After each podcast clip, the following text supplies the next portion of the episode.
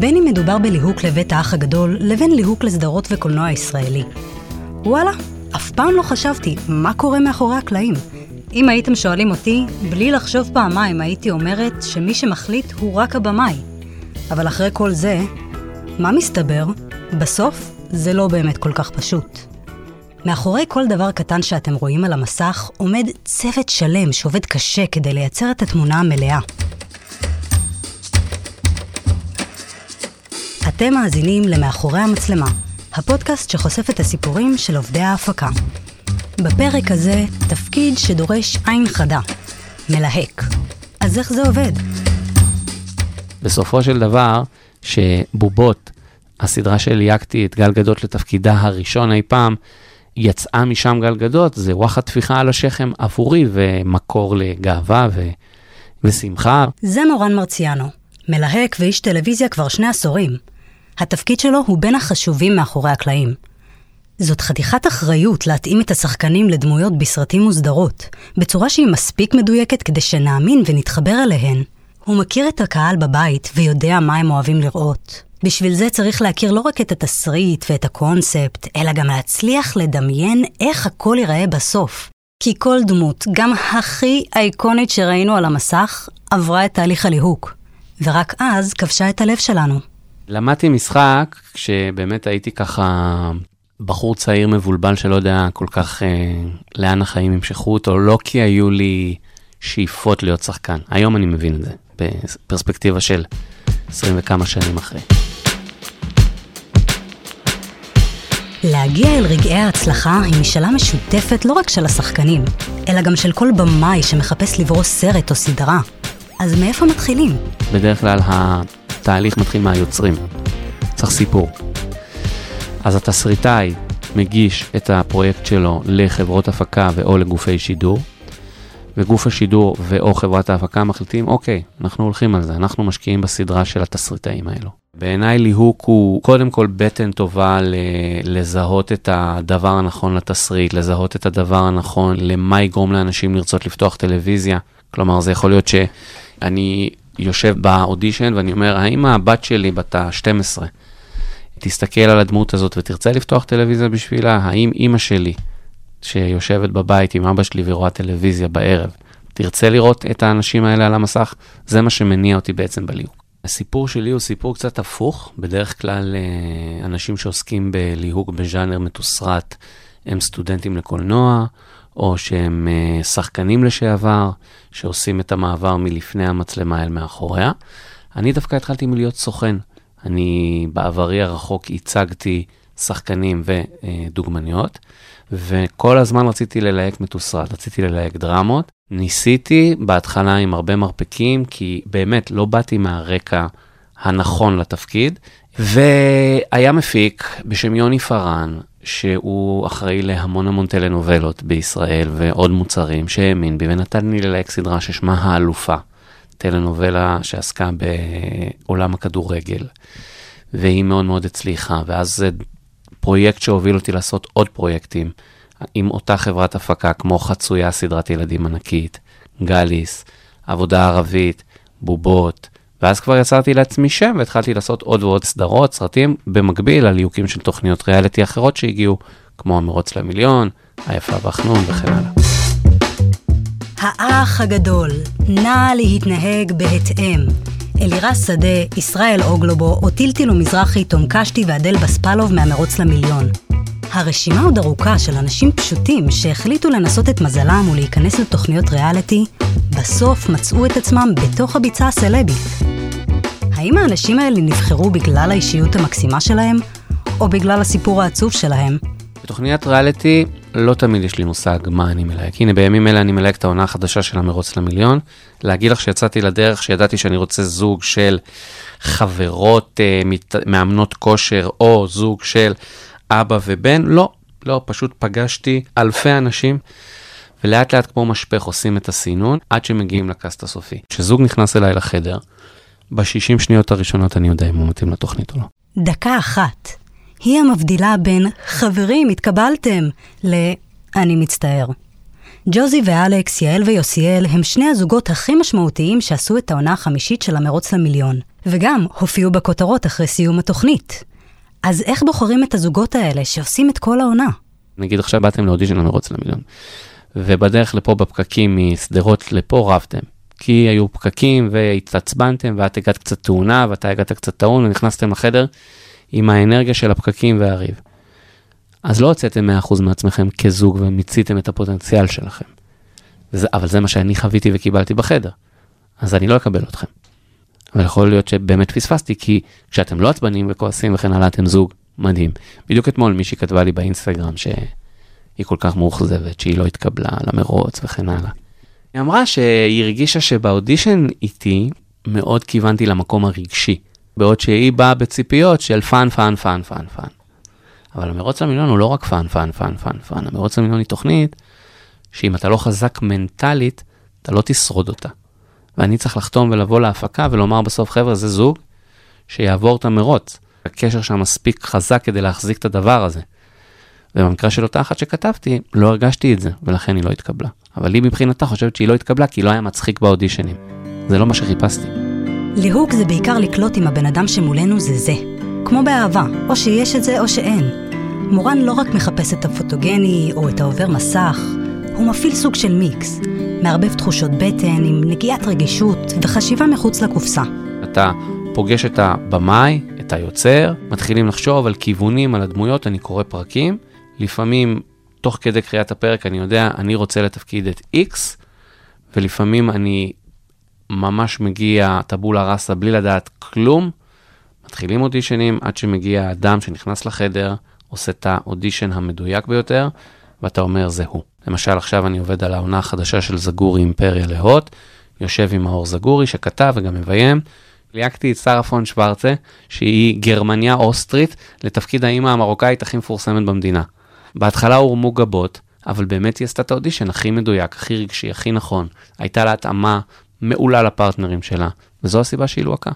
זאת לא הפעם הראשונה שמלהקים לא מזרחים, דווקא לתפקיד של מזרחים. כמו עם שרה פון שוורצה בזגורי אימפריה, גם בסרט הכוכבים של שלומי נבחרה לתפקיד של רוחמה, שחקנית לא מרוקאית. עכשיו, אני לא מרוקאית, אין לי טיפה דם מרוקאי לצערי, אבל יש לי אופי כזה. אני עצבנית, אני ג'ינג'ית, אני זה, והוא כאילו עלה על זה. זאת אסתי זקהיים, שחקנית עם ניסיון של שלושים וארבע שנים, וראש מסלול משחק ויצירה לקולנוע במכללת ספיר. והיא מספרת על החוויות שלה מעולם הליהוק. כשהתחלתי לעבוד, אמרתי לו, תשמע, אז אולי אני אעשה תחמס ג'לו, אני אגיד זה, אני אגיד זה. הוא אומר לי, לא, לא, אל תעשי לי קלישאה. אני לא עושה סרט בורקס.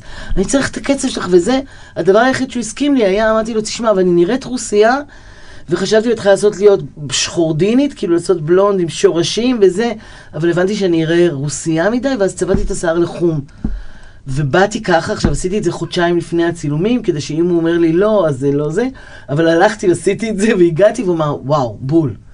וזה היה טוב, ואני באמת הסתובבתי איזה חודשיים שלושה, אף אחד לא הכיר אותי, כי אני כל כך כאילו ג'ינג'ית שזה... אז, אז לפעמים אתה צריך כאילו לעזור לבמאים לחשוב מחוץ לקופסה. עכשיו למשל אני מקבלת המון תפקידים שלה, נגיד באליפים, אז אני המבשלת והמצפלת ואני עוזב, ואני הפסיכולוגית של הילדים, אני מנהלת בית ספר ואני... כל מיני תפקידים כאלה אני מקבלת של... מח... של... שזה נורא מתאים לזה שאני ג'ינג'ית עם, עם הרבה שמחת חיים וגדולה וזה וזה, אבל אני לא סובלת ילדים.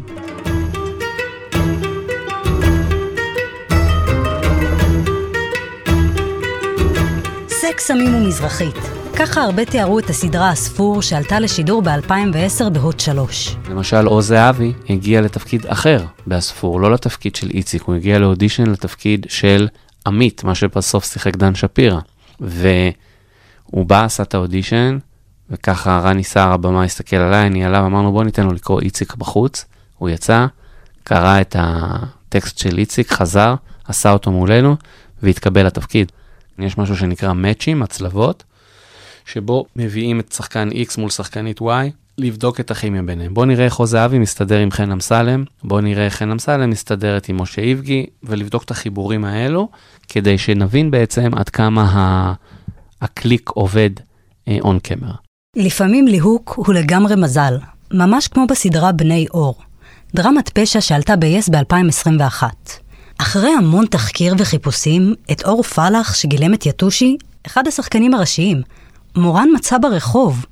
אין באמת דרך אחת, אבל כמו בכל דבר בחיים, בשביל לקבל את כל הכלים הנחוצים, צריך להשקיע זמן, כסף ואנרגיה, או להתחיל לעשן, אולי ככה הפוך לכוכבת. הוא בא לבקש סיגריה מגיא בלילה, זיכרונו לברכה, במאי והיוצר, ואמר לו, בונה, אתה ילד מגניב. דיברנו איתו קצת, הבאנו אותו לאודישן, הוא בכלל לא רצה להיות שחקן, ובסוף הוא יצא הכוכב של הסדרה. אז גם סיפורי קסם כאלה קוראים. בני אור זו סדרה שהייתה, אה, שהייתה לי את הזכות ללהק אותה, והיא הייתה על המדפים שנים, באמת שנים, שש או שבע שנים, עד שהיא יצאה להפקה. ואז מגיע השלב שבו מגיעים למלהק, שזה אני או קולגות שלי אחרות, יושבים, מדברים על מה הסדרה, אה, קוראים פרקים, נותנים רעיונות, זורקים כיוונים, ויוצאים לשלב של האודישנים. נורא קל לדבר על הצלחות ועל איזה כיף, אה, שתוכניות עושות רייטינג גבוה, ושחקנים שגילית מתפוצצים בעולם, דיברנו על זגורי, זו הייתה התוכנית הראשונה שבה חן אמסלם קיבלה את תפקידה הראשון, שאורי ליזירוביץ' קיבל את תפקידו הראשון, של ישראל אטיאס, היום שמות לגיטימיים בכל סדרה אחרת, אבל לצד סדרות כאלו מצליחות, יש גם סדרות של ליאקטי שהתרסקו על הפנים. מישהו פה זוכר את הסדרה שמחות? כנראה שלא. סדרה של ליאקטי, לרשת, סביב אולם שמחות, והיא הייתה פלופ, רציני וגדול. הרבה מאוד תלוי בתפקיד אליו מורן מלהק, כי כאן, כמו בכל תחום בחיים, יש כישרון טבעי, ויש כישרון נרכש. כישרון טבעי זה כזה, זה כמו שמישהו נולד עם מיתרי קול מטורפים, סטייל ביונסה או פרנק סינטרה, ויש כישרון נרכש, אחד שדורש התמדה וחזרות, זה כמו שאי אפשר ביום אחד לעבור בגרות במתמטיקה. לרוב ילוהקו השחקנים שיש להם רקע במשחק, והם למדו ויש להם כלים להתמודד עם הסיטואציה שנקראת אודישן, עם להבין פרשנות לסצנה, אבל יש לא מעט מקרים, כמו אותו אור פלח, יטושי מבני אור, שמתגלים במקרה שיש בהם איזה קסם אישי או קריזמה מסוימת, ש... גוברת על שחקנים מנוסים, והם פשוט מתאימים יותר לתפקיד, והם מלוהקים. אני מחפש בסופו של דבר, מי שמוכשר, ומי שמבין את הסצנה, ומי שמבצע אודישן מדויק, וזה מכלול של דברים, זה גם מי שמגיע בזמן לאודישן, וזה גם מי שזוכר את הטקסט בעל פה, וזה גם מי שמגיב להערות בימוי בחדר. מי שעונה על כל הפרמטרים האלה, הוא סיכוייו לקבל את התפקיד טובים יותר, ובאמת פחות משנה לי כרגע מאיזה רקע הוא מגיע, אבל למען ההגינות מול מי שיקשיב לשיחה שלנו, אני חייב לומר שזה מגניב שיש אנשים שמתפרסמים דרך רשתות חברתיות, וזה מגניב שיש אנשים שמתגלים שהם מבקשים סיגריה מבמאי, בסופו של דבר, אתה רוצה להיות שחקן, לך תלמד. כלומר, אם אני מלהק את שנות ה-שמונים ואני צריך קאסט מרוקאי, אז אני הולך לראות הצגות של תיאטרון חובבים מרוקאי, ומשם מלהק. אם אני עכשיו צריך ללהק לסדרות נוער וילדים, אז אני מוצא את השחקנים בחוגי נוער, דניאל גד או אליאנה תידה או כל מיני כוכבים כאלו, התגלו במאה, לפרויקטים שלי. מצאנו אותם בלהקות נוער כאלה ואחרות. הדבר הראשון הוא באמת ה... להבין, כאילו לא להיות בלחץ, אלא להבין שהם רוצים אותם. אסתי משתפת בטיפים שהיא נותנת לסטודנטים שלה. אם אני קוראת לך לאודישן, זאת אומרת שאני אומרת, אוי, זה רעיון טוב, אני אקרא לו לאודישן. ואז כל מה שאני רוצה זה שתקסים אותי ושתהיה סבבה. והרבה שאתה מגיע ואתה מתרגש נורא וזה, אני אומרת להם, תקללו בחוץ. אני לא אגיד לכם מה אפילו. תקללו, תוציאו אנרגיות על זה ותיכנסו ותהיו אתם. כאילו אין באמת בסופו של דבר, אל תשתדלו כבר לעשות את הדמות.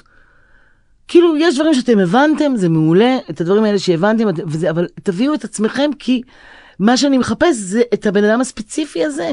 כי אחרי, אם כולם יעשו את אותו דבר, וינשמו באותה מקום, ויעשו את אותו זה, ויראו אותו דבר, אז, אז מה זה משנה אם אני אבחר אותך, או אבחר מישהו שנראה בדיוק כמוך. אני רואה, אתה יודע, נגיד, לפני איזה שבועיים, הגיע אליי מישהו, בהיסטריה, הוא לא עבר את הבחינה אצל יורם לוינשטיין, והוא לא עבר את הבחינה, והוא כאילו היה בלחץ. ופשוט ראיתי גוש של היסטריה, לא ראיתי אותו. אמרתי לו, אוקיי, קודם כל תנשום, ורק תגיד את הטקסט, תעשה לי טובה. תגיד את זה באמת, תשאל אותי באמת, תדבר אליי באמת. רגע, אתה, ואז הוא עשה את זה, ואמרתי לו, אתה מקסים. אתה פשוט מקסים, עזוב, מה אתה צריך להתנפח ולהיות בלחץ וזה, את, את מי אתה רוצה להרשים? אז בדרך כלל נבחר סצנה שמאוד אופיינית לדמות, להלך רוח של איך הדמות כתובה. השחקנים הגיעו לחדר אודישנים מולי, לפעמים זה מול אחד העוזרים שלי, לפעמים זה מולי ומול הבמה, נורא תלוי הפרויקט, ואיזה שלב אנחנו בדרך. עושים את הסצנה, פעם אחת, אני אוהב בדרך כלל לתת לשחקן להביא את הפרשנות שלו. רוב המקרים, אתה עשית הפרשנות שלך, ואז אני ארצה לדייק אותך. כלומר, אם הפרשנות שלך מוטעת, נגיד, עשית את הסצנה מאוד רגשית, ואני רוצה בה גם קומדיה. אז אני אכוון אותך למקום הקומי. ובעצם, את מסיימת, יוצאת מהחדר, הולכת ומתפללת שהתפקיד שלך. אני אראה נניח חמישים, שישים, שבעים, לא משנה כרגע שחקנים לתפקיד. אני אסנן לה שניים, שלושה פייבוריטים. לפעמים הבמה מושך לשם, התסריטה היא לשם, החברת הפקה לפה, והגוף שידור לשם. ואני באמצע צריך לנווט בין כל הגופים האלה, כדי שהקאסט באמת יהיה אופטימלי ואידיאלי לפרויקט. עבודה עם אנשים היא לא פחות קשה מכל עבודה פיזית שנחשוב עליה. נכון, הוא לא פורק מחולות, אבל הקושי הוא מנטלי. הרבה אנשים חושבים שהעבודה שלי היא העבודה הכי כיפית בעולם, אתה פוגש שחקנים, יש לך כוח, יש לך מעמד, אתה מחליט. מה שאנשים מפספסים בעבודה שלי הוא שהיא עבודה מאוד סיזיפית. כלומר, אתה יכול לשבת באותו חדר אודישנים ולעשות את אותו אודישן, לקרוא את אותה סצנה עם עשרים, עשרים וחמישה, שלושים שחקנים ביום, ולא מצאת אף אחד שהוא טוב. וככה זה יכול להיות יום, אחרי יום, אחרי יום, אחרי יום. וזה לא קורה פשוט. אתה כמלהק מתמודד עם מבול של מיילים ושל טלפונים ושל וואטסאפים, של מה עם X לתפקיד Y, תראה ממני עוד שחקנים, וזה גם ככה כל הזמן דוחק אותך, ל... כי אתה מאוד רוצה להיות בסדר עם כולם, אתה רוצה לתת כמה שיותר הזדמנויות, אבל לא תמיד זה מתאפשר, וגם האכזבה. הסדרה שאני מלהק כרגע, יש שם שחקנים שלא קיבלו את התפקיד, שאחרי החג ידעו שהם לא קיבלו את התפקיד, והם יקחו את זה מאוד מאוד קשה, ויהיה להם עצוב. ולצערי אני האיש הזה שמבשר את הבשורות הלא מגניבות האלה שלא עברת את התפקיד. להגיד לא לאנשים, וזה מרבית העבודה שלי, כי הרי רובם לא מתקבלים, זה חלק שהוא לא כל כך נעים. אם את קוראת לי לאודישן, זאת אומרת שאת רוצה אותי. ואני צריכה, כאילו את רוצה להתאהב בי, את רוצה להיגנב עליי, ואם לא, וזה לא קרה בין שתינו, אז לא קרה. ולהבין את זה וללכת. ולפעמים זה לא קשור אליי, כי המת שלי, כי אנחנו לא מתאימים, אתה ואני להיות זוג.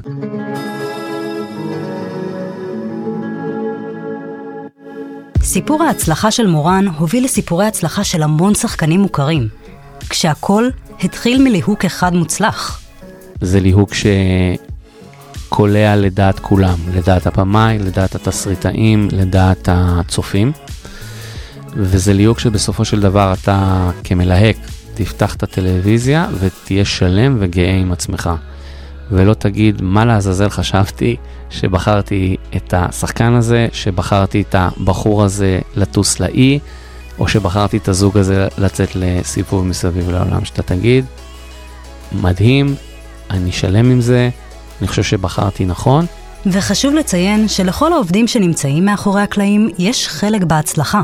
אתה חייב להיות אה, אנושי, מקצוען, לנערת מים, למתאמת הפקה שמזמינה לך מונית, באותה דרך שאתה אנושי לבמאי או למפיק הראשי.